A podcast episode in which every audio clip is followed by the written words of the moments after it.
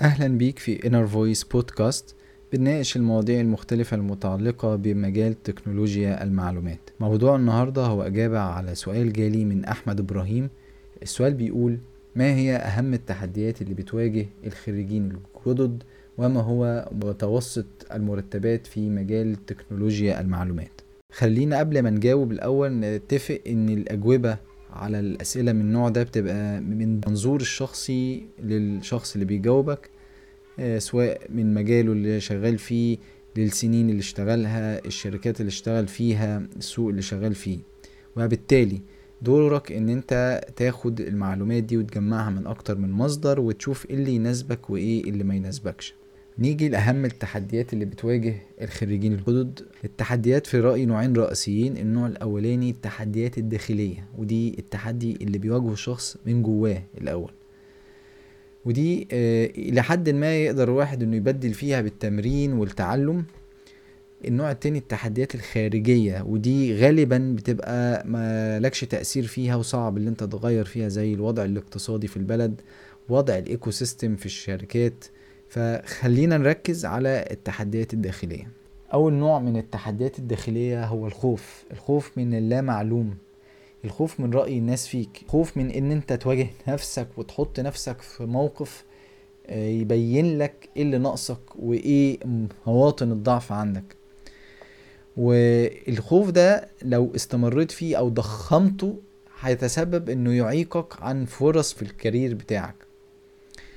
رأيي الشخصي علشان تتغلب على الخوف ده، اللي انت تفكر فيه انها فرصة ان انت تعرف السوق شغال ازاي، الشركات محتاجة ايه، الانترفيوهات بتتم ازاي، اللي قدامك بيسأل ازاي، المفروض تجاوب تقول ايه. فكل ده انت مش هتعرفه غير لما تخوض التجربة دي بنفسك وتواجه الخوف بتاعك ده وتبدل الرؤية الذهنية او المنظور الذهني للخوف انها لا ده انا محتاج اجرب. وفي الاخر انت مش هتخسر شيء، يعني فكر في الجينز او في المكاسب. دي نقطة مهمة قوي. انا محتاج اعرف ايه اللي ناقصني. فمهمة قوي اللي انت تواجه الخوف بتاعك باللي انت تغير المنظور الذهني. تاني نقطة اللي انت تواجه الخوف بالاحتكاك، تبتدي تحتك وتحط نفسك دايما في مواضع تطلع بره كومفورت زون. طول ما انت قافل البيت وقاعد في الأوضة بتاعتك، مش بتواجه الدنيا، مش بتواجه الشركات، مش بتحضر ايفنتات، مش بتتعامل مع الناس في المجال بتاعك.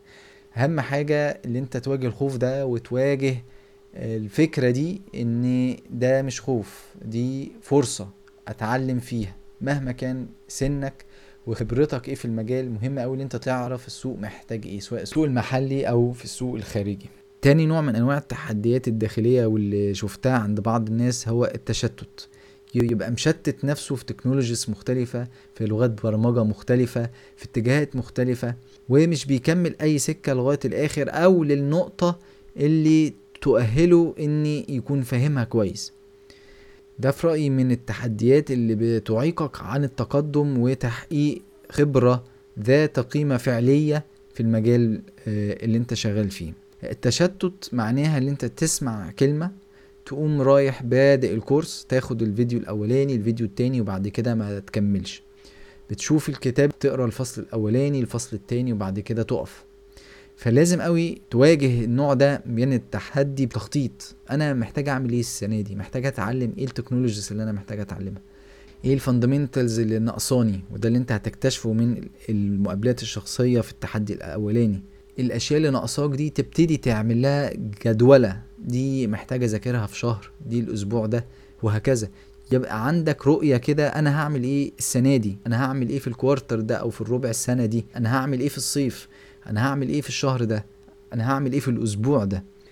النقطة التانية او الطريقة التانية لمواجهة تحدي التشتت، وهو اللي انت توقف اسلوب اللي انا ابتدي في كل حاجة مع بعض.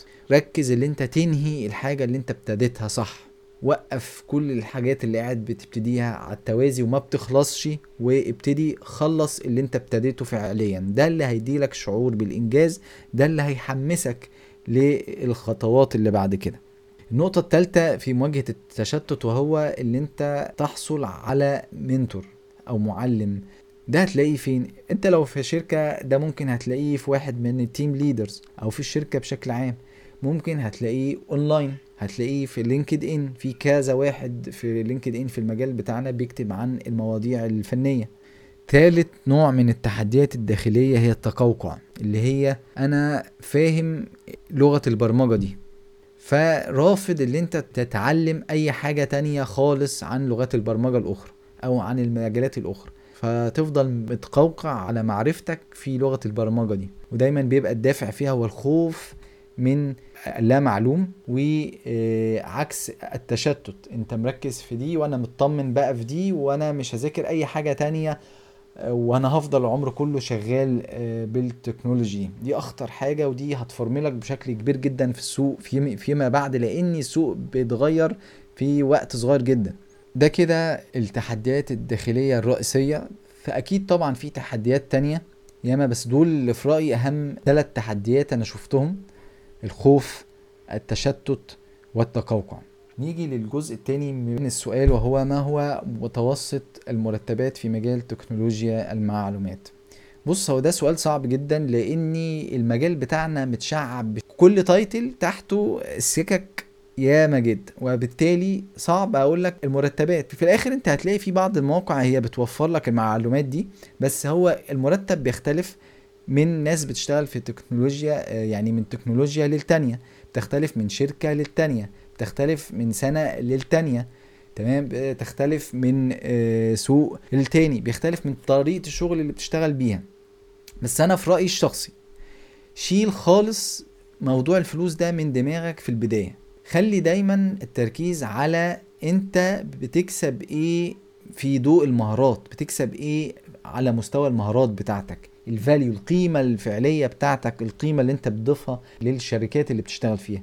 ليه انا بقول لك كده؟ لاني ممكن جدا بعد كام سنة تلاقي ان مرتب شهر واحد في شركة ما، او بعد ما تكتسب خبرة بشكل معين، ان مرتب شهر بمرتب 48 شهر من شغلانتك الاولى، ممكن يبقى مرتب شهر بمرتب سنة او سنتين او 3، ممكن اكتر. دي نصيحتي ليك، علشان كده بقول لك ركز على اللي بتكسبه، المهارات، هو ده راس مالك الفعلي. الفلوس ان شاء الله بتيجي، والرزق ده مكتوب. فبالتوفيق يا احمد، وبالتوفيق لكل الناس الخريجين الجدد، وبالتوفيق لكل الناس اللي شغالة في القطاع المهم ده. كان معكم كريم كمال من Inner Voice Podcast.